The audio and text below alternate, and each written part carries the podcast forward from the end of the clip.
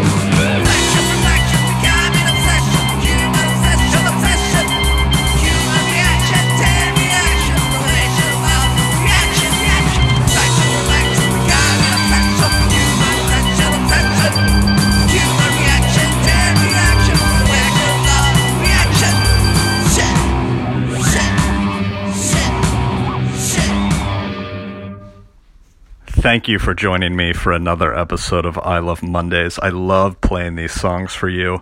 You can find show listing for all these bands on the episode page on BFF.fm under I Love Mondays.